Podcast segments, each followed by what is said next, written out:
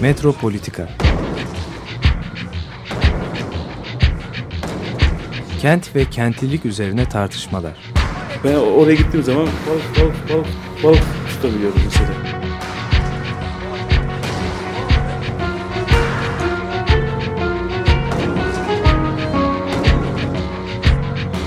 Hazırlayan ve sunanlar Aysim Türkmen ve Korhan Gümüş. Takusu yok yani. Kolay kolay boşaltamadı. Yani elektrikçiler terk etmedi Perşembe Pazarı merkezini.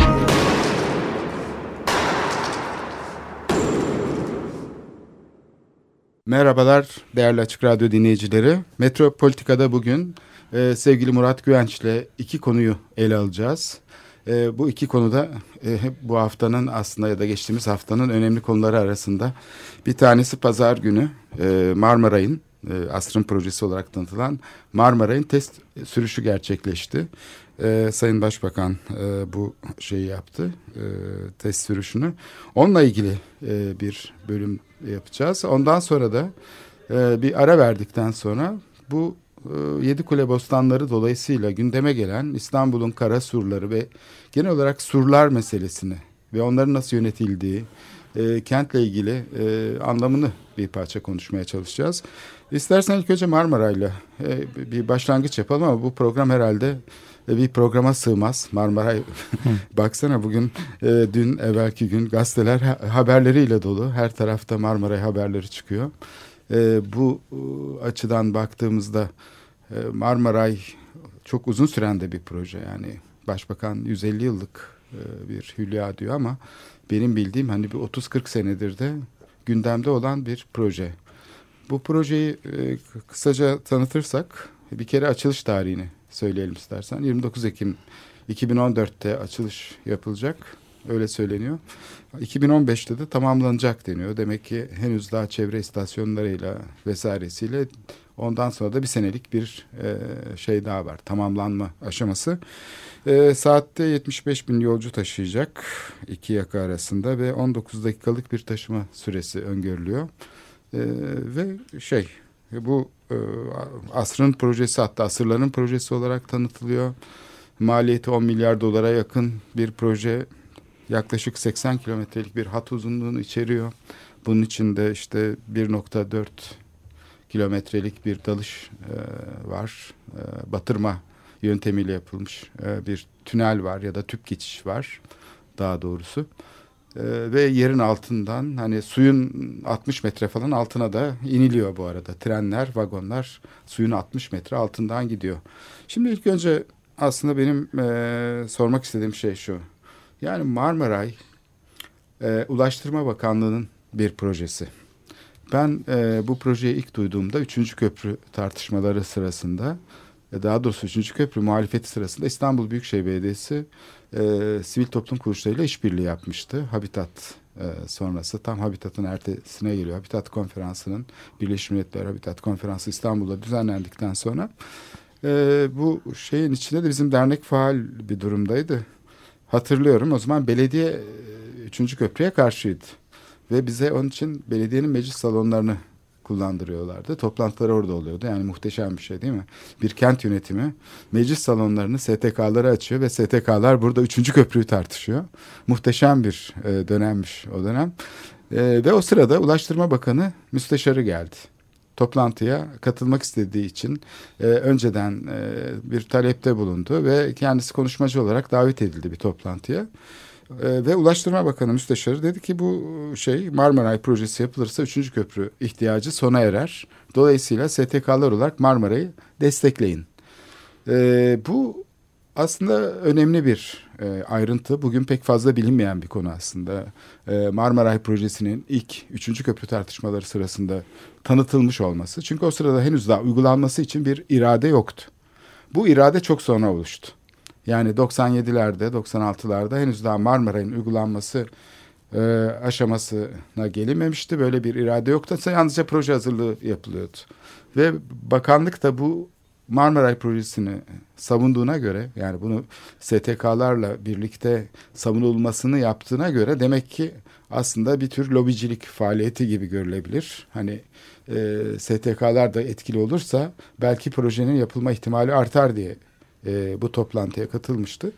O zaman tabii e, şu konu tartışılmadı. Yani Ulaştırma Bakanlığı ile Bayındırlık Bakanlığı ki o zaman Bayılık Bakan, Bakanı Sayın Yaşar Topçu'ydu. Kendisi iki defa ihaleye çıkacağız diye. Biz bu eleştirileri falan dinlemiyoruz. İhaleye çıkacağız dedi. Fakat gazeteler o kadar büyük bir kampanya yürüttüler ki ki Arnavutköy halkı da öyle bir şekilde sesini duyurdu ki sonunda e, bu ihale yapılamadı. Yani iki köprünün arasına yapılacak olan üçüncü köprü projesi böyle gündemden düştü. Fakat iki bakanlık arasında bir rekabet olduğu için ayrı şeylerde gerçekleşiyordu. Yani ulaşım ihtiyacının gerçekleşeceği ana hat olarak karayolları üzerinde çalışan bir grup özellikle iki köprünün arasında yapılmasının şart olduğunu söylüyorlardı üçüncü köprünün. Hatta bu kuzeye yapılacak olan köprüye de o nedenle son zamana kadar karşı çıktılar. Vecdi Diker grubu diye bir grup vardı. Ee, ve Ulaştırma Bakanlığı da bu projeyi e, kentselleştirmek yerine adeta kendi kapalı şeyi içinde gerçekleştirdi proje hazırlıklarını. O dönem yani Bayındık Bakanlığı'yla pek fazla aralarında şey yoktu, irtibat yoktu. İstanbul Büyükşehir Belediyesi ile de bir irtibatları yoktu. Çünkü İstanbul Büyükşehir Belediyesi'nin bu projeden haberi yoktu. Bizim o toplantıda gördüğümüz belediye temsilcileri bu projeyi bizimle birlikte öğrendiler diyebilirim. Bunun sonucunda eski endüstriyel ulaşım hattı üzerinde tasarlandığını gördük projenin. Yani proje 19. yüzyıl sonunda gerçekleşen işte Haydarpaşa, Sirkeci garlarıyla nihayetlenen hattın üzerinde gerçekleşiyordu. Çünkü Ulaştırma Bakanlığı'nın arazisi bu. Eğer başka bir hat üzerinde gerçekleştirilseydi belki kamulaştırma bedelleri olabilirdi. Ama o zaman da zaten Ulaştırma Bakanlığı elinden proje alınabilirdi. Çünkü başka bir yönetim şey de gerekebilir. E, o zaman e, daha çok E5'e yakın bir hattın e, seçilmesi söz konusu olabilirdi. Yani E5 üzerinde yapılan bugün yapılan metroya gerek kalmayacaktı o zaman. E5 hattından gidecekti. Darıca'da e, Marmaray birleşecekti ve bu yakada da Tarih Yarımada'ya e, ayak basmak yerine Kağıthane taraflarında bir yerden çıkacaktı. Yani o vadinin o taraflardan hmm. bir yerden e, yüzeye çıkma ihtimali vardı. Ama belki daha başka tüneller yapılmış olacaktı. Biraz maliyeti arttıracaktı. Şimdi dolayısıyla yer tercihinde de aslında bu bakanlığın yani Ulaştırma Bakanlığı'nın uhdesinde gerçekleşmesi önemli bir rol oynadı Marmaray'ın. Şimdi bu sahile yapılan hat neler getirecek? İstersen ilk önce bunu düşünelim. Çünkü aslında ulaşım ihtiyacının gerçekleştiği merkez üzerinde değil, ulaşım ihtiyacının aslında kenarında yer alan bir hat olduğunu söyleyebiliriz. Ee, şehir lineer olarak diyelim iki yakada geliştiğine göre ulaşım ihtiyacında bunun tam orta aksından e, geçen E5 civarı diyebilir miyiz bu aksa? Aslında Marmaray'ın e, bu hattı izlemesi belki daha uygun olacaktı. O zaman da Tarihi Yarımada'da e, böyle bir e, ulaşım yükü olmayacaktı ve ayrıca tabii çok önemli bir şey itiraz olmadığı için hemen arkasından bir başka tüp geçiş ya da bu sefer tünel geçiş öngörüldü. O da araç tüneli yani Marmaray hattından sonra tam e, İstanbul surları deniz surlarının bitişine bir e, hattın Kumkapı'dan bağlanması. Gene e, Anadolu yakasından gelerek bağlanması söz konusu şimdi. Onun da hazırlıkları devam ediyor. Dolayısıyla bu Marmaray aslında sonrası İstanbul bizim tanıdığımız İstanbul olmaktan çıkacağı benziyor. İlk önce istersen biraz bunun üstüne duralım yani Marmaray neleri değiştirecek? Valla şimdi e, sen bu şimdi, e, Marmaray'ın öyküsünü iyice iyi anlattın. Yani ben 97'lere kadar öncesini bilmiyorum. Ama senin anlattığın öyküyü e, gözden geçirdiğimizde e, böyle biraz e, uzun e, ve çok ilginç bürokratik tarafları olan belediye, Ankara'daki bakanlıklar, bakanlıklar arası çekişmeler, eskiden sahip olunan e, hatlar, onun üzerindeki geçiş hakları falan var. Yani muazzam bir şey. Bir, sen bunun idari öyküsünü iyi anlattın. Bir kere ben bir iki tane tespitle başlamak istiyorum. Bu e, Marmaray e, güzergahına geliriz. Ama bence şimdi bu test sürüşüyle beraber gündeme geldi ama bence e, bu yeterli değil. Marmara'yı biz belki bir yıldır, iki yıldır, üç yıldır yapılmaya başladığından itibaren e, konuşuyor olmalıydık. Bu belki İstanbul'un tarihinde, yakın tarihinde belki 100 yıllık, 150 yıllık tarihinde ve bundan sonraki 150 yıllık gelecekteki tarihinde şehrin yapısını şekillendirecek en önemli, en önemli yatırım. Yani hiç bunda e, kuşku yok. E, ve bugün bu yönüyle e, konuşulduğu, e, anlaşıldığı anlamında değilim. E, onun için ben e, belki bir e, şey olarak e, gülümsetici bir ifade olarak Marmaray'dan önceki İstanbul, Marmaray'dan sonraki İstanbul diye iki dönem e, şey yapmak isterim. Çünkü bu e, Marmaray'ın denizin 70 metre altından geçmesi, şu kadar dakikada buradan buraya gidiyor olması, işte e, güzergahının hatalı olup olmaması meselelerinin ötesinde Marmaray hakikaten ama hakikaten bu şehrin tarihinde yapılmış en önemli e, ulaştırma yatırımlarından bir tanesi. Bir iki tane tespitle başlayalım. Bir tanesi İstanbul'un ortasından Boğaz geçiyor. E, ama Boğaz şeyde de Avrupa'da da ortasından büyük akarsuların geçtiği birçok e, şehir var. Ama Boğaz öyle e, öyle bir, e, bir su yolu ki e, e, karşıdan karşıya köprü kurmak için biraz fazla geniş. Yani Paris'te evet. Paris'te, e, Macaristan'da, Viyana'da bilmem nerede olduğu gibi üzerinden rahat rahat böyle köprülerle e, Budapeşte de olduğu gibi Orta çağda geçilmiş gibi, değil gibi, yani. gibi geçilebilecek evet. bir, evet. Bir bir büyüklükte değil. Yani bunun üzerinde bir köprü kurmak için işte 1970'lerin teknolojisini beklemek gerekti. Hani çok gayret edilmiş olsaydı bunun benzer köprüleri New York'ta işte 1900'lerin başında yapıldı. Yani demek ki 1900'lere gelinceye kadar da bu açıklıkları geçecek bir köprü filan da mümkün değildi. Birincisi bu üzerinde köprülenme açısından çok geniş bir yol. İkincisi çok geniş ama şehri ortadan ikiye bölüp de iki tarafın kendi kendine özel otonom gelişmesini sağlayabilecek kadar da geniş değil. İki yani, ayrı şehir haline getirmiyor. Getirmiyor. E, tam yani bu bölmüyor. yani yani birbirinden koparmak için fazla dar, köprülemek için de fazla e, geniş bir şey. evet. Ve bu münaz ve bunun böyle olması nedeniyle de İstanbul hakikaten e, te, yani dünyada eşi benzeri olmayan bir yer. Bu, bunu, bunun bu e, bu şehrin yapısı ve geleceği böyle bir köprünün yapılmasına bağlı. Böyle bir geçişin yapılmasına bağlı. Önce bir iki şeyi söyleyeyim. 1973 yılında birinci köprü açılmadan evvel Anadolu yakasının İstanbul nüfusundan aldığı pay yüzde yirminin altındaydı. Yani İstanbul'daki nüfusun yüzde sekseni Avrupa yakasında oturuyordu. Ama köprü açıldıktan 5 yıl sonra bu 35'e 65'e düştü. Bugün yüzde 50'ye yüzde 50'dir. Bugün İstanbul'un çektiği trafik yükünün büyük bir kısmı istihdamın yüzde 65'inin e, şeyde Avrupa'da nüfus dağıl yoğunlaşması, nüfusun ise yüzde 50 yüzde 50 dağılmış olması. Bu her gün her sabah yani oradaki farkın Anadolu'dan buraya gelmesini gerektiriyor. O da köprülerde büyük bir şey yapıyor.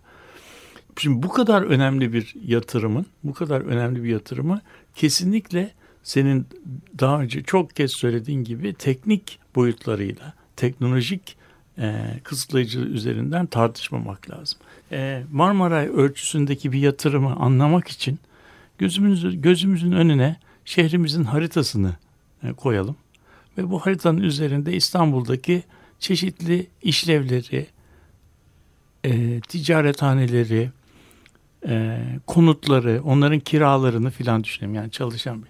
Şimdi şehirde, e, şehirdeki bizim gündelik hayatta alıştığımız e, sistemi min sürdürülebilirliğini sağlayan şehir araştırmacılarının rant yüzeyi dedikleri görünmez bir yüzey vardır. Şehrin üzerinde tıpkı bir böyle yorgan gibi şehri örter. Bu rant yüzeyinin bazı kısımlarında tepeler, bazı kısımlarında çukurlar vardır. Tepeler şehrin metropoliten alana kolay erişebilir stratejik noktalarında bu zirve yapar. Daha e, nasıl diyelim daha az çekici bölgelerinde ise rant düşük olur. Bu rant yüzeyi öyle bir şeydir ki geçen toplantıda söyledik bu permanent bir şeydir. Kolay kolay küçük yatırımlarla bunu değiştirmek pek mümkün değildir. Yani bir yerden bir yere bir yol yapılması, köşeye bir tane kavşak yapılması metropoliten ölçekteki rant yüzeyin üzerinde belli belirsiz bir etki yapar ama bu değişmez. Uzun vadede de. Şimdi bir yerdeki bizim şehirlerde bazı sokakların bazı sokaklarda toplancı, bazı sokaklarda eğlence, bazı sokaklarda banka, bazı sokaklarda merkezi faaliyetlerin olmasını sağlayan da bu merkezi, bu rant yüzeyidir. Bütün faaliyetler piyasanın görünmez eli içerisinde bu rant yüzeyinden aldıkları sinyallere göre görünmez el ile yer tutarlar. Kiralar arttığı zaman bazı faaliyetler bazı yerde tutunamaz. Bazı faaliyetlerde bazı yerlerde gelişir. Onu, o kirayı ödeyemeyen faaliyetlerin yanına da rekabet olarak başkaları gelir. Yani şehri kontrol eden bu rant yüzeyidir ve biz bunu görmeyiz. Şimdi demin de söyledim bu rant yüzeyi öyle kolay kolay da değişmez. Ama ama siz bu şehrin ortasına 2500 yıldır birbirini seyretmiş iki yakayı Marmaray kapasitesinde bir şeyle bir yolla birbirine bağlar iseniz bu şehrin üzerindeki bu rant yüzeyinin o benim size söylediğim görünmez yapısını etkilersiniz. Bunu size şöyle anlatabilirim. Bir çarşaf düşünün. Çarşafın üzerine bir tane lastik dikin ve lastiği de bırakın. Bıraktığınız zaman lastiğin Büzülür. dikili büz evet. bu büzülme etkisi, bu büzülme etkisi Halkalı ile Pendik'i coğrafi olarak birbirine olan mesafelerinden çok daha yakına getirecektir. Evet. Yani bu getirdiği zaman da bu getirdiği ama şehrin bazı bölgelerinde bu büzülme etkisi çok az olacaktır. Şimdi senin hattın güzergahı bu nedenle çok önem taşıyor. İşte bir tarafı su olunca o büzülmenin yarısı boşa gitmiş oluyor. Tabii. Bir taraf, Rantın yarısını denize atmış olur. olur. yani ve tamam bu birincisi bu. İkincisi başka da daha da önemlisi bizim şehrimizin e, bugüne kadar ki e, çalışma sistemi en yakın yoldan bizi köprüyü geçirmeye götüren e, bir e, yol ağı var. Anadolu yakasında bu çok daha okunaklıdır. Kadıköy tarafında onlarca yol doğu batı e, yönünde gider ve sonuçta bizi bir e, nasıl diyelim huni etkisiyle boğaz geçişlerine götürür. Salacağa, Üsküdar'a, işte Altunizade'ye, Karaköy'e filan. Şimdi bu yol, bu, bu e, yol e, bu büzülme etkisiyle, bu büzülme etkisinde bu mantığı değiştiriyor. Hem köprüyü, yol, e, boğaz geçişini çok kolaylaştırıyor. Kapasitesi olarak geçen gün söyledim 14 tane boğaz köprüsünün geçirme şeyine e, şey yapıyor. İkincisi de çok büyük bir etkisi olacak, görünmez bir etkisi. Bugüne kadar doğu batı yönünde çalışan şehrimizi en kısa yoldan Marmaray istasyonlarına inme zorunda bırakacak. Yani bizim şehrimizde hiç olmayan kuzey-güney bağlantıları önem kazanacak. Bu şu demek yani şehrin mantığının tamamen ters yüz edilmesi demek. Şehir eskiden doğu batı yönünde çalışmaya çalışırken şimdi en kısa yoldan bu Marmaray istasyonlarına inmeye çalışacak. Bunun da etkisi şu şudur. Hiç Marmara ile alakası olmayan şehrimizin belli sokaklarında, belli bölgelerinde kendi halinde işini yapmakta olan esnaf bu şehrin mantığının değişim, değişmesi nedeniyle birdenbire çalıştıkları bölgelerde kiraların eskiden hiç olmadığı kadar arttığıyla artmasıyla karşılaşabilirler ve sonunda Marmaray hiç gürültü patırtı etmeden bir takım insanların belli bölgelerde, bir takım faaliyetlerin belli bölgelerde tutunamamasına, belli bazı bölgelerde de belli faaliyetlerin inanılmaz düzeyde prim yapmasına sebep olabilir.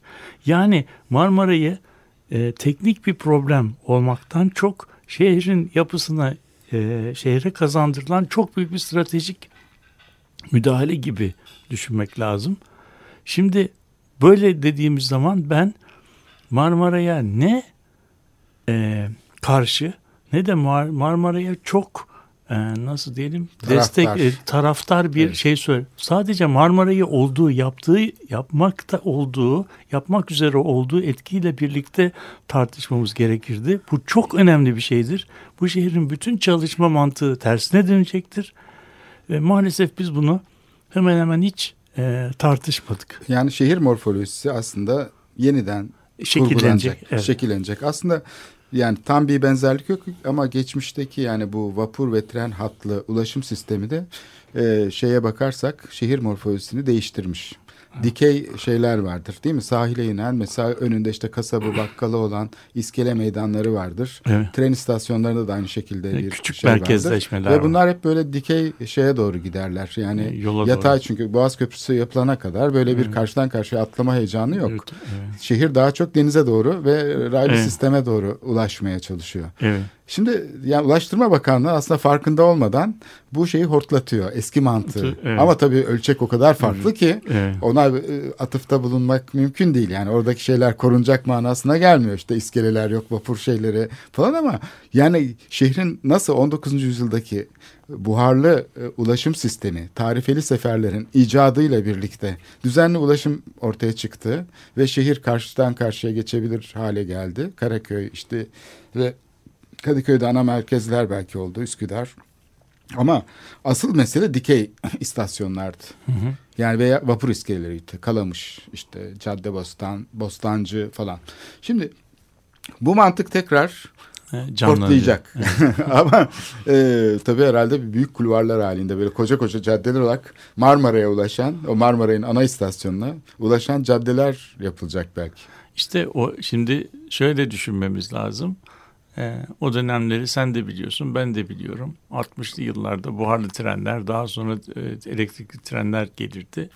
15 dakikada, 20 dakikada bir bir tren gelir. O tren bir, o eski istasyonda durur. O trenin kapıları açıldığı zaman içerisinden 60 kişi iner, 52 kişi biner. Yani böyle son derece Anadolu yakasında insani ölçekte 19. yüzyılı anımsatan bir e, bir trafik vardı. Orada senin anlattığın e, kasaplar, bakkallar, küçük çarşılar, merkezileşmelerde bu trafikle ilgili şeyler. Şimdi hakkında konuştuğumuz şey e, iki dakikada bir gelecek. Her geldiği zaman her geldiği zaman bilmem kaç kişinin inip binmesine izin verecek. Mesela hatta demin söyledin 75 bin kişinin e, taşıma. Dünyadaki en iyi metro sisteminin saatlik taşıma kapasitesi 50 bindir.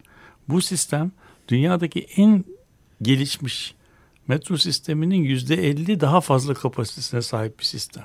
Ve İstanbul'u İstanbullular açısından artık Anadolu'da oturmak, karşıda oturmak, karşıya geçmek, eee, vapuru kaçırmak gibi eee, nasıl diyelim İstanbul'un gündelik hayatına folk- folkloruna girmiş olan kelimeler bir anda kalkacak telaff- orada. telaffuzdan artık eee, tedavülden kalkacak. Denizi de görmediği için insanlar Yani aslında böyle bir şey- bir yani- yerden yere evet. gidecek işte yani. Evet. Yani bu- böyle olduğu zaman da belki İstanbul ölçeğindeki bir metropolde hiç bizim ön- öngörmediğimiz yerlerde yeni trafikler bazı bölgelerde de çok büyük rahatlamalar yaratacak. Yani bunu da teslim etmek lazım. Çünkü bu çok önemli.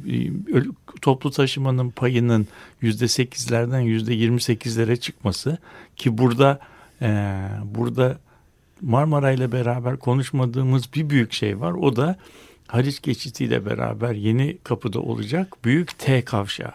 Yani metro M1 hattının M1 hattının bu hatla beraber olması aslında Kadıköy yakasını aslında e, Anadolu Avrupa yakasındaki bütün oluşumu bir anda çok kısa zamanda e, Maslak tarafındaki yeni oluşan e, şehir merkeziyle e, konuşur hale getirecek. Bu bu bağlamda da Taksim Taksim bugünkü anlamından çok başka anlamlar kazanmaya başlayacak. Yani yolların e, yolların bittiği bir meydan veya hani hattın bittiği bir meydan olmayacak. Üzerinden trenlerin gelip geçtiği bir yer haline gelecek. Yani Taksim insanlar Yeniköy'den gelen gelen trafik Taksim'i bypass edecek. Yani şu andaki bizim Taksim'in merkeziliği belki görece e, azalacak. Taksim'de bir göreli ferahlama, rahatlama olacak. Çünkü insanlar hızla yeni kapıya gitmek isteyecekler. Yeni kapıda belki tarihinin hiçbir zamanda görmediği bir revaç e, ile olacak. Günde bir buçuk milyon kişinin e, bir, bir taraf bir e, bir hattan diğerine e, geçtiği bir büyük e, şey olacak. Benim e, benim bir İstanbullu olarak, şehirli olarak e, özlediğim rüyam bu yapılan büyük yatırım hiç azımsanacak, küçümsenecek bir iş değil. Çok önemli bir şeydi. Keşke bunu e, şehir üzerindeki bütün olumlu olumsuz etkileriyle beraber konuşabilsek, e, tartışabilsek ve büyük biz bu yatırıma hazırlanabilse idik diye e, düşünüyorum. O bakımdan e, o bakımdan bu Marmaray öncesi dönemi şehir politikası açısından biraz yitirilmiş bir zaman gibi görüyorum ama her şey için çok kayıp değil. Bundan sonrasında yeni belediye yönetimlerinde bu Mar e, Marmaray bir defa elimizde olduğunu kabul ettikten sonra bu Marmaray'ın etkilerini nasıl kamusallaştırırız? Marmaray'ı nasıl toplum yararına kullanabiliriz? Bunun bunun olumlu etkilerini e, çarpan etkisini nasıl e, toplum yararına en çoka e, çıkarabiliriz problematiğini ben bütün e, şehire adaylığını koyacak e, e, belediye başkanı adaylarına, bütün siyasi partilere bir numaralı şehir problemlerinden bir tanesi olarak vaaz etmek isterim. Evet, bu çok iyi oldu. Yani burada sayeden e, belediye seçimlerinde, yerel seçimlerde henüz daha gündeme gelmeyen çok önemli bir konu aslında. E, ihtiyaç yaratmak lazım. Aslında bizim görevimiz biraz da bu program yapımcıları olarak. Çünkü başka konular konuşuluyor işte yeşil alanlar falan belki ama şu Marmaray konusunda sayeden ne düşündüklerini söylemeleri iyi olur. Çünkü aslında bu Marmaray projesini e, tasarlarken, yaparken bu değişimi de öngörmesi gerekir yönetimin. Yani projenin kentselleştirilmesi gerekir.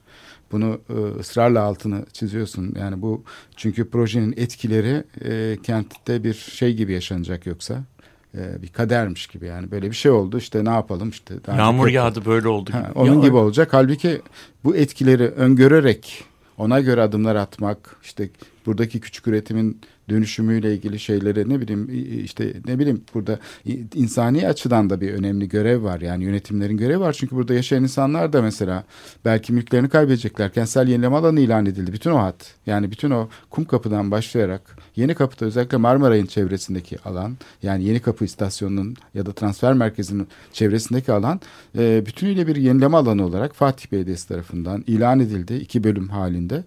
E, bir sol tarafı bir sağ tarafı yani. Ve ben orada dolaştığım zaman hemen bu inşaatın iki tane orada büyük inşaat var tabii. Bir tanesi Marmara istasyonu öbürü de tabii metro hı hı. istasyonu. Bunların birbiri arasında bağlantı dahi yoktu ve ilk tasarlandıklarında aralarında da mesafe vardı. Epey bir uğraştık hani o projeyi değiştirmek için. Ee, sen de çok e, katkıda bulundun ve e, projenin iptal edilip orada yapılan alışveriş merkezinin tekrar tasarlanması için uğraştık durduk. E, yıllarca uğraşıldı ama e, pek de istenildiği gibi hani bir sonuca ulaşmadı ama gene de burada bir problem olduğu fark edildi. O sırada ben şeylerin içinde dolaşırken yani o e, panoların hemen karşısında esnaf var yani yedek parçacılar var. İşte şey satan e, böyle bavul turizmi için e, konfeksiyon şeyleri satan esnaf var. İşte gıda ile ilgili bazı şeyler var falan. Orada bir yeraltı e, pazarı var, çarşısı var. Bunların hepsini gezdim. Ve orada soruyorum insanlara yani bir küçük anket gibi. E, burada yapılan inşaat hakkında bilginiz var mı? Mesela çoğu bu geçmişiyle ilgili bilgileri gazetelerden izliyorlar. Yani işte buradan bir şeyler çıkmış. Kıymetli şeyler çıkmış falan bunları biliyorlar. Ama geleceğiyle ilgili hiçbir şey bilmiyorlar. Yani bu ne yapar? Bu burada olduğu zaman. Onu daha çok şöyle e, görüyorlar. Yani bu banliyö hattı vardı burada. Onu yerin altına alıyorlar.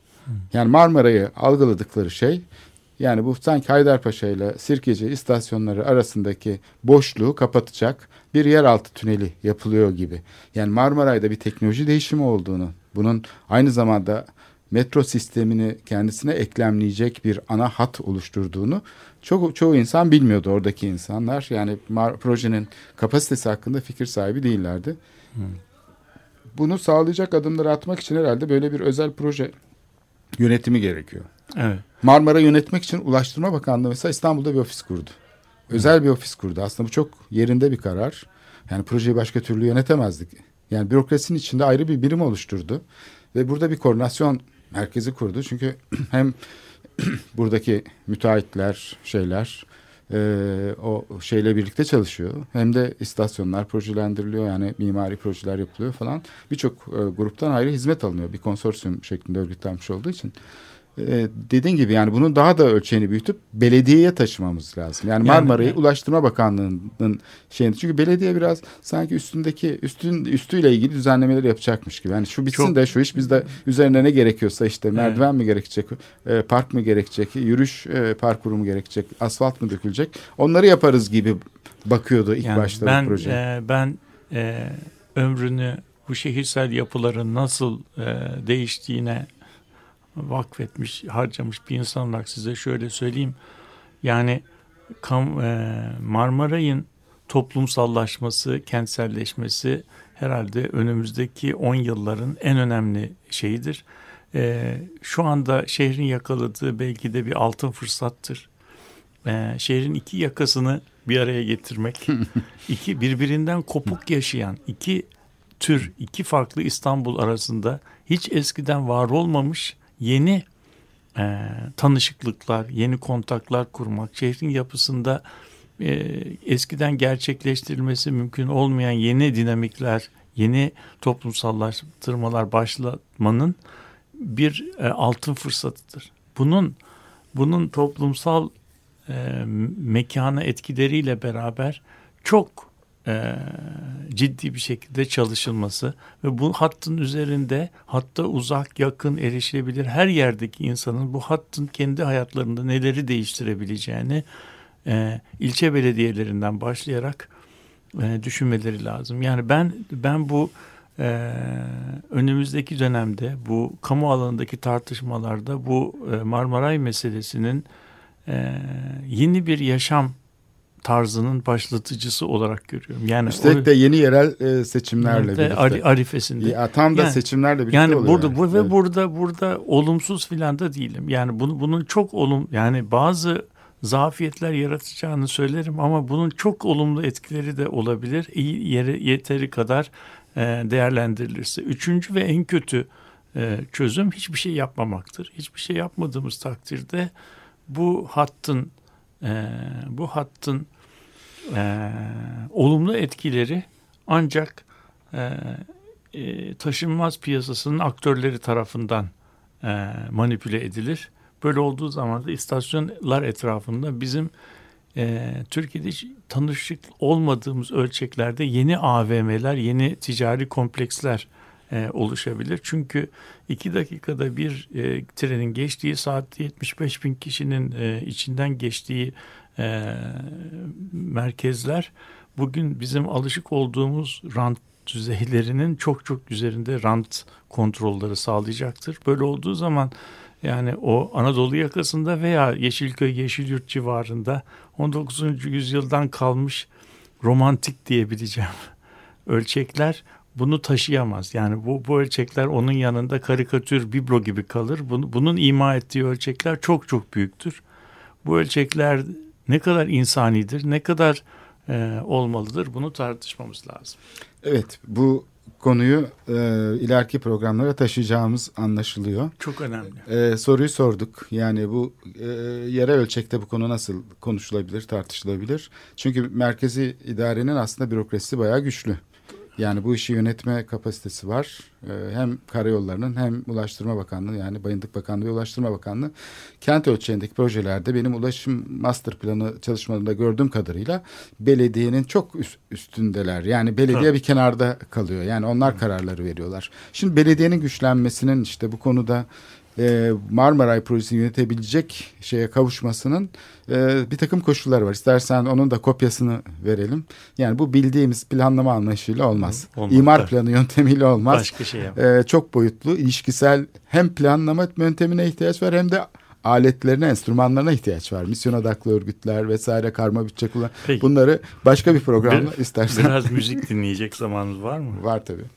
Ne çalalım? Bu Little Boxes, e, Pete Seeger'dan Little Boxes'ı çalalım. Bu hmm. e, bir, e, Amerika'daki e, konut piyasasının metalaşmasıyla ilgili ve bunun toplumsal etkileriyle ilgili bir şarkıdır.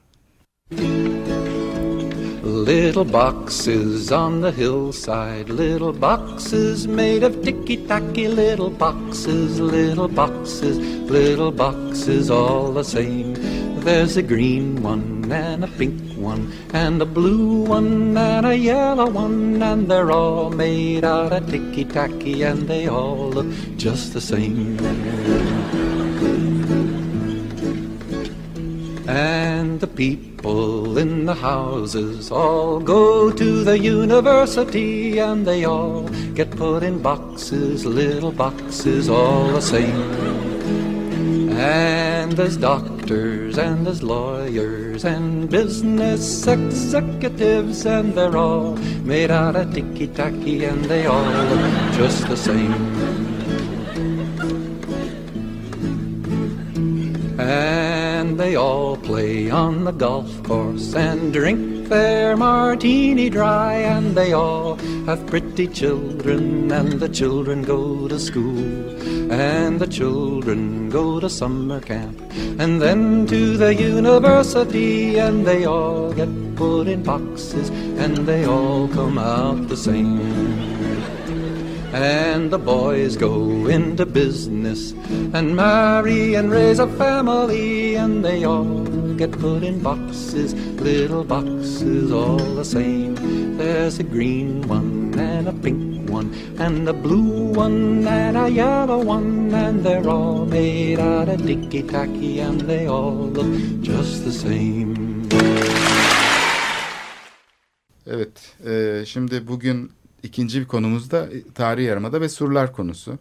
E, Yedi Kule Bostanları dolayısıyla e, bu konuyu e, ele alalım e, diye düşündüm. E, şimdi tabii burada çok önemli bir şey daha var. Demin konuştuğumuz konu gibi, aynı Marmaray gibi. E, burada da bir yönetim problemi olduğu açık. Yani e, İstanbul aslında çok büyük bir şansa sahip e, dünyanın yani tarihsel topografyası içinde, kentsel topografyası içinde sur varlığını koruyabilmiş en büyük sur varlığına sahip olan şehir İstanbul. Yani eşi benzeri yok. E, bu çapta e, orta çağdan kalmış surları olan, şeyi olan başka bir kent daha yok. E, bu hem İstanbul o tarihlerde yani e, Roma İmparatorluğu'nun başkenti ilan edildiği tarihten diyelim beri 4. yüzyıldan beri e, aslında Akdeniz'in en büyük şehri olduğu için belki böyle. Çünkü o tarihlerde ortada Brüksel yoktu, Paris yoktu, Londra yoktu. Bunlar küçük e, yerleşim alanlarıydı. Yani hem bu çapta sur varlıkları olması mümkün değildi. Hem de 19. yüzyıldaki imar faaliyetleriyle gelişen e, kapitalizmle birlikte surlarını çiğneyip geçti bu şehirler. Yok ettiler. Aynı bizim Beyoğlu'ndaki gibi. Hani Galata'da işte birkaç tane sur varlığı var. Evet kalıntısı kıyıda köşede. İşte bir de kule var. Hani Brüksel'de de mesela öyle. İşte belki Paris'te de öyle. Londra'da da birkaç böyle kalıntı var ama surların yani bütünsel olarak korunduğu bir şehir yok. İstanbul'un bir özelliği var. İstanbul kuzeye doğru geliştiği için tarih yarımadayı atlayıp e, almış başını e, gitmiş. O yüzden surlar orada kalmış yerli yerinde kalmış. Fakat İstanbul surları da e, işte bugün bostanların üzerine park yapıldığında gördüğümüz gibi tuhaf bir şekilde restorasyon çalışmalarına kısmen kurban e, gitti. E, o kadar e, niteliksiz işler yapıldı ki yani böyle müteahhit eliyle yani hiçbir araştırma geliştirme süreçlerini yönetmeden bir de bu şeyi çok parçalı ele aldı. Yani hiçbir zaman bir bütünselliği içinde ele almadı. Yani bostanlarıyla, hendekleriyle, çevresindeki yollarıyla. Mesela hemen önünde dar bir yol vardı. Ee, bu şeyden Ayvansaray'dan, Edirne Kapı'dan Yedikule'ye uzanan daracık bir yol vardı. Bu eski fotoğraflarda hep gözükür. Ne zamanki Boğaz Köprüsü yapıldı, E5 e, bağlantısı için Kennedy Caddesi ile birleşecek ana arter e, bu hattı yani bu daracık yolu kullandı ve o hat e, 8 şeritli otoyola çevrildi. Üzerine de ahtapot gibi bir kavşak kondu Topkapı'da. Yani bütün görkemli görünüşü de kayboldu. Yalnızca şey değil. E, tabii bunun arkasında başka nedenler var. Yani bir kere parçalı bir yönetimle ve surlara yaklaşıldığı için böyle oluyor. Yani surların kendi başına bir duvar olarak bakılması ya da işte çevresindeki üretim ilişkileri, istihdam yapısı falan bunlara dikkat etmeyen bir planlama anlayışı var. Ve dünya miras listesinde olmasına rağmen İstanbul en değerli kültürel varlıklarından birini göz göre göre yok ediyor aslında. Hı. Şimdi bu, bu bostanlar da mesela bu son halkasını oluşturdu. Yani orada evet. kendi halinde kalmış birkaç bostan var. Evet. Şimdi bu bostan meselesi büyük bir problemin büyük bir problemin belirtisi. Evet. Ve e, şeyde Marmaray'dan sonra tarihi yarımadada karşımıza çıkacak problemlerin bir çeşit habercisi gibi de gözükebilir. O bakımdan çok ciddiye alınması gereken bir şeydir. Birinci soru. Senin söylediğin gibi niçin İstanbul ne oldu da İstanbul bütün bu tanık olduğu Avrupa'da yaşanmamış örneği benzeri olmayan son 60 yılda nüfusunu 14 kat arttıran bir şehir olarak arttırmasına rağmen tarihi yarımadayı Koruyabildik. koruyabildi. Evet de Yani tarihi yarımada yani evet. tarihi yarımadanın bu haliyle Evet. korunabilmiş olması İstanbul'un yaşadığı bir mucizedir. Ben de mucize diyecektim. Evet, Mu- sen bir Evet, mucize. evet. Ve bu mucizenin içerisinde bir mucizenin nasıl meydana geldiğine bakmak lazım. İstanbul deminki örneğimize geri dönelim. İstanbul'un ben Boğazı'ndan bahsettim. Bahsetmediğim bir başka tarafı var. O da Haliç. Eğer Boğazı ve Haliç'i düşünürsen İstanbul'un üç tane coğrafi bileşeni var. Bu üç tane coğrafi bileşenin birbirine en yaklaştığı yerde de tarihi yarımada var. Ve bu tarihi yarımada tıpkı bir bir marka söyleyeceğim ama bir ünlü bir Alman arabası var hani ben Mercedes. Benz Benz. Evet. Onun Benz, evet, benzin yıldızı. a- yıldız, yıldızın ortasındaki göbeğine benzetebilirsiniz. Fakat bu göbek iki tarafından Haliç ve şey tarafından kopuk. Evet. Bir tür izolasyon Evet. vazifesi görmüş O onlar. o Boğaz ve Boğaz ve e, Haliç tarihi yarımadanın koruma kalkanı olmuş. Kalkan evet çok güzel. Yani eskiden şeyler vardı. Böyle uzay yolu dizisi vardı. Onların böyle o bir etrafında koruma kalkanları vardı uzay gemi. Gemilerin evet. Gemi. Şimdi o öylemesine o yüzden etrafındaki surların surları yıkmak gerekmemiş. Yoksa çoktan yıkarlardı. Tabii. Yıkmak gerekmemiş. Ve yık- yıkıldığı zaman da yıkılmasının bir faydası da yok. Şimdi halbuki bütün Avrupa şehirlerinde duvarları yıktığımız zaman bulevar elde ediyoruz. Bulevar kelimesi her şeyi açıklıyor. Bul gülle demek. Vart ise eski e, eski Fransızca'da hendek demek. Top atıldığı zaman topların patlamayan gülleleri o bulevardın içine düşüyor. Su hendeğinin içine gidiyor. Sonra insanlar oradan o gülleleri alıyorlar tekrar şey atıyorlar. Anlatabiliyor muyum? Surlar yıkıldığı zaman duvarların taşlarını o hendeğin üzerine yıkıyorsun. Yıka, yıktığın zaman da yol elde ediyorsun. Bizim şeydeki Galata'daki küçük hendek, büyük hendek sokakları oradaki Galata sulularının e, yıkılmasıyla doldurulan hendekler üzerinde yapılmış. Tarihi yarımada da böyle bir şeye gerek yok. Bu duvarı yıkıp yol yapmak yerine e, biz ne yapmış oluyoruz? Denizi doldurarak kenarından sahil yolu yapmış oluyoruz. Ve bugüne kadar tarihi yarımada bu e, Boğaz'ın ve Haliç'in sağladığı kopukluk sayesinde fırtınanın merkezi gibi şehrin büyük patırtısından korunuyor. Onun için de dünyada belki eşine az benzenir, benzenir benzeri olan bir e, bir mimari yaşayan bir mimari miras. Yani bir dekor değil. Venedik'te de bir bir merkez var ama o bir dekor, bir sahne. Orada bir yaşam maşam yok yani. O Venedik'te akşamleyin herkes gidiyor. Burada burada yanında insanlar yaşıyor, insanlar çalışıyor, imalat devam ediyor. Yani şimdi o yüzden de müthiş değerli bir bir şey. Bütün e, İstanbul'daki büyük dönüşüme rağmen hiçbir zaman bir çöküntü alanına da dönüşmüş değil.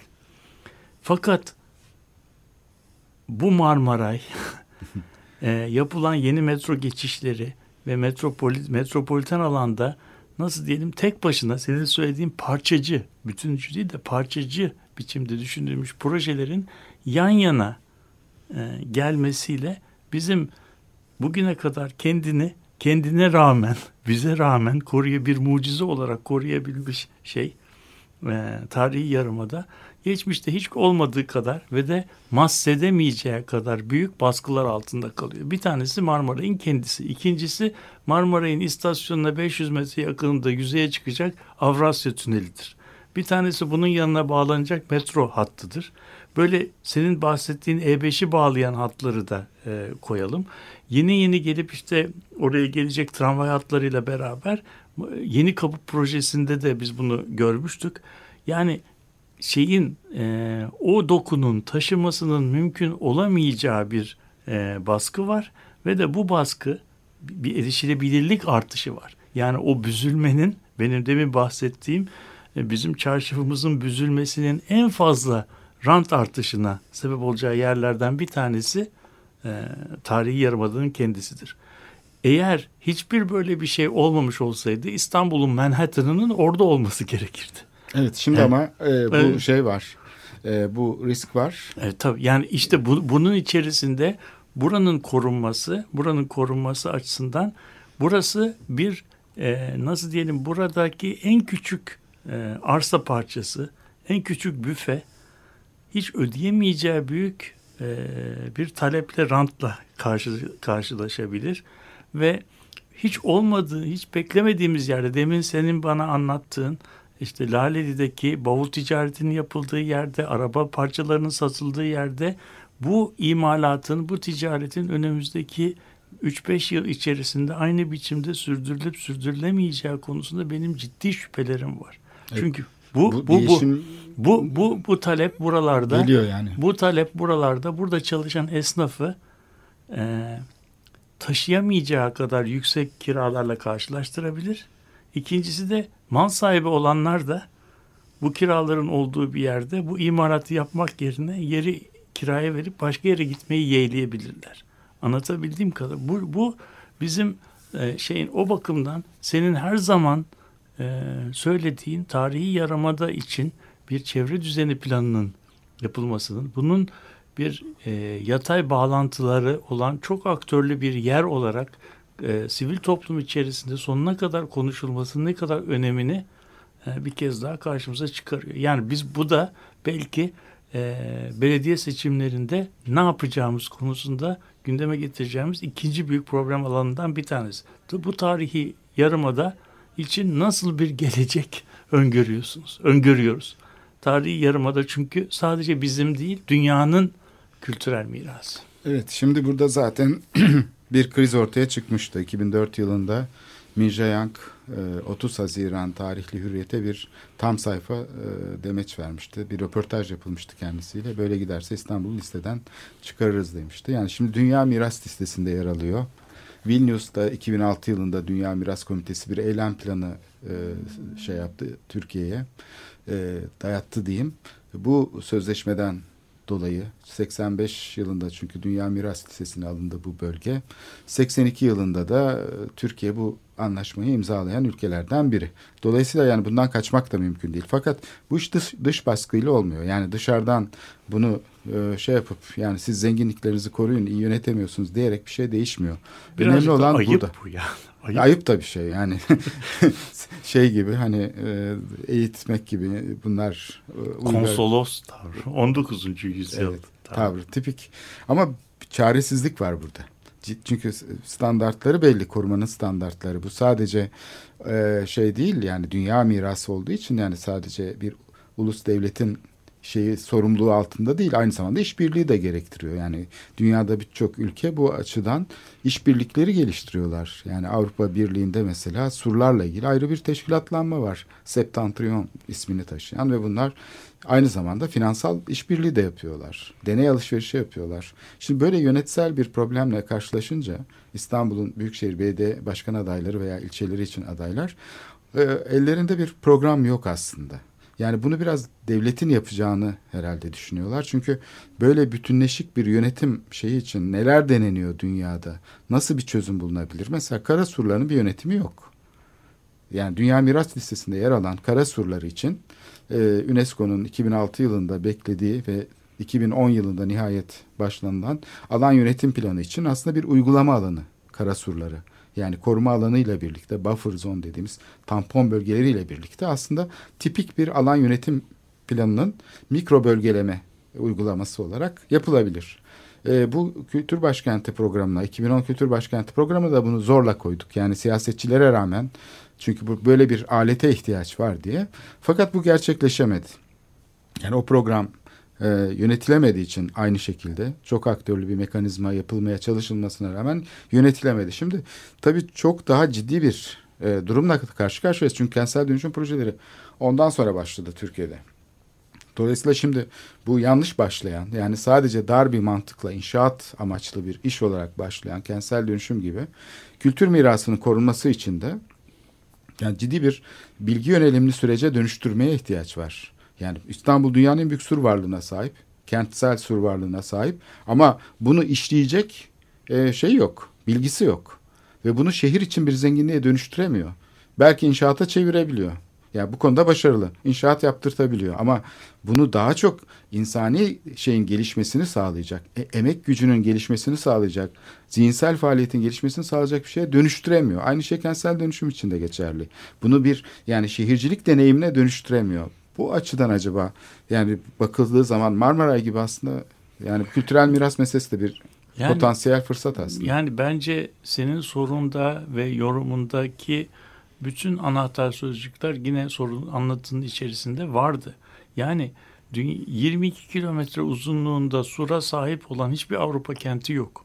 Çünkü böyle bir sur yok. Yoktu e, zaten. E, tabii. o yüzden, de yoktu. o yüzden bu sur, bu sur konusunda yani bu, bu mirasın korunması konusunda bunu ciddiye alması gereken başlıca insanlar bizleriz. Ve ben bu, bu noktada da bizim herhangi zihinsel veya uzmanlık konusunda hiç kimseden hiçbir şey e, yani ders alacak durumunda değiliz. Yani biz bunu yapabilecek bir e, şeye akla sahibiz. Sadece burada burada birbirini dinlemek, açık olarak e, konuşmak ve iletişim kurmak ve buradaki problemi e, çözüme bağlamamak. Yani problem, Türkiye'deki problem aslında hep çözümden kaynaklanıyor. Çözümün kendisi e, çözümün kendisi problemin özüne e, problemi konuşmamıza, tartışmamıza, iletişim üzerinden paylaşmamıza ve ortak aklı o problemin üzerinde e, yoğunlaştırmamıza engel oluyor. Biz çözümleri getirilen çözümün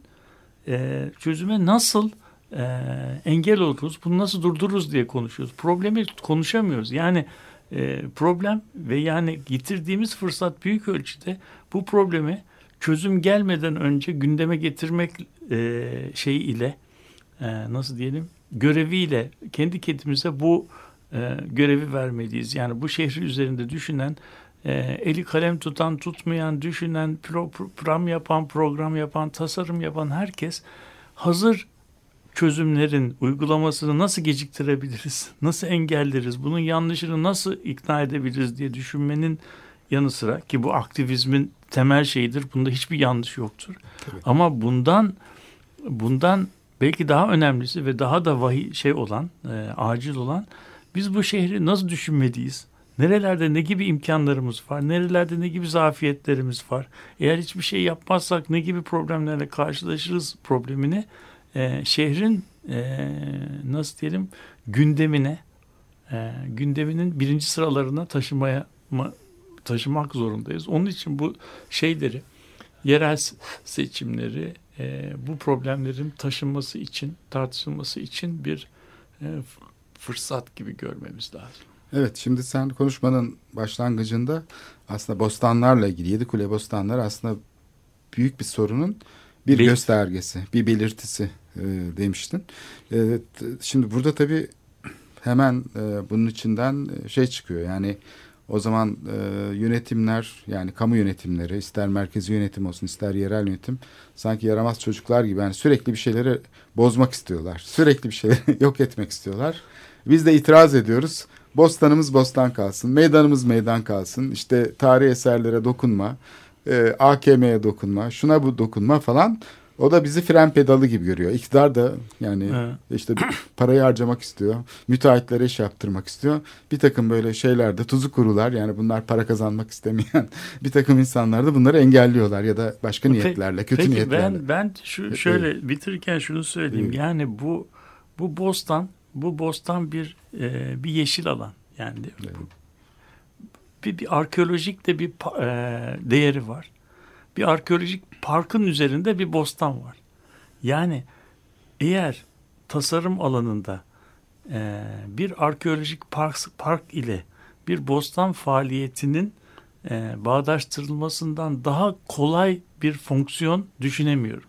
Bu en yapılmaması gereken şey e, orada bir 19. yüzyıl Paris Parkı'nın inşaatıdır. Ama bostan faaliyeti, yeşil alan ve bu park faaliyetini bir araya getirebilecek bir tasarım problemini bugün Türkiye'de ve dünyada çözebilecek binlerce e, tasarımcının olduğunu düşünüyorum. Şimdi problem problem kendisi parka karşı çıkmak değil. Birbirini dışlamayacak bir çözüm şekilde bulmak. çözüm. Evet. E bu, bunu bunu bulabilecek bir şeyimiz de var. Ben Değil mi? şimdi ben- Evet. ben Evet. ben bitirirken şöyle bir şey söyleyeyim. Eski eski zamanlarda e, futbolda bizim e, futbol takımlarının Avrupa'da maçını anlatırlardı. Böyle maçın sonunda e, maçın sonunda bizim takım böyle yani belki berabere kalsa e, turu atlayacağı bir pozisyonda bizim e, Bir gol yer. yeme riskini taşıdığı zaman şey Spiker. e, spiker yapma bunu yapma bunu derdi. Yani Ne? bazı şeyleri bu bazı uygulamaları gördüğüm zaman içimden e, naçizane bu yapma bunu demek. Yöneticilere değil mi? Evet. Bunu yapma demek. E, bu yapmanın da ötesine geçmek herhalde. Metropolitika'da bugün e, sevgili Murat Güvenç'le iki konuyu ele almaya çalıştık. Birisi Marmaray'dı. Hafta sonu, geçen hafta sonu ilk deneme sürüşü yapılan ve önümüzdeki günlerde daha çok tartışılacak olan. İkincisi de Yedikule Bostanları dolayısıyla İstanbul'da hem kültürel miras hem de surların yönetimiyle ilgili pro- problemlere dokunduk ve bundan da birkaç tane zannedersem soru çıkarmayı başarabildik. E, çok teşekkürler sevgili Murat. Sağ olun teşekkür ederim. Yine çözümü üzere. veremedik ama Soru soru, üretmeye soru çalışıyoruz. üretmeye Evet. çalışıyoruz. Teşekkür Hoşçakalın değerli Açık Radyo dinleyicileri.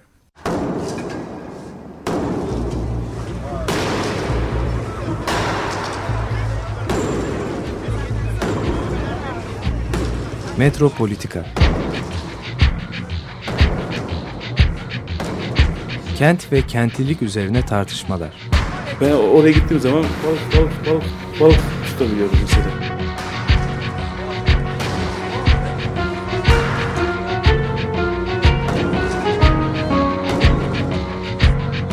Hazırlayan ve sunanlar Aysim Türkmen ve Korhan Gümüş.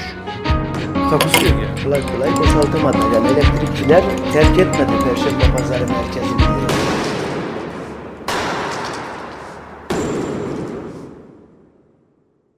Açık Radyo program destekçisi olun. Bir veya daha fazla programa destek olmak için 212 alan koduyla 343 41 41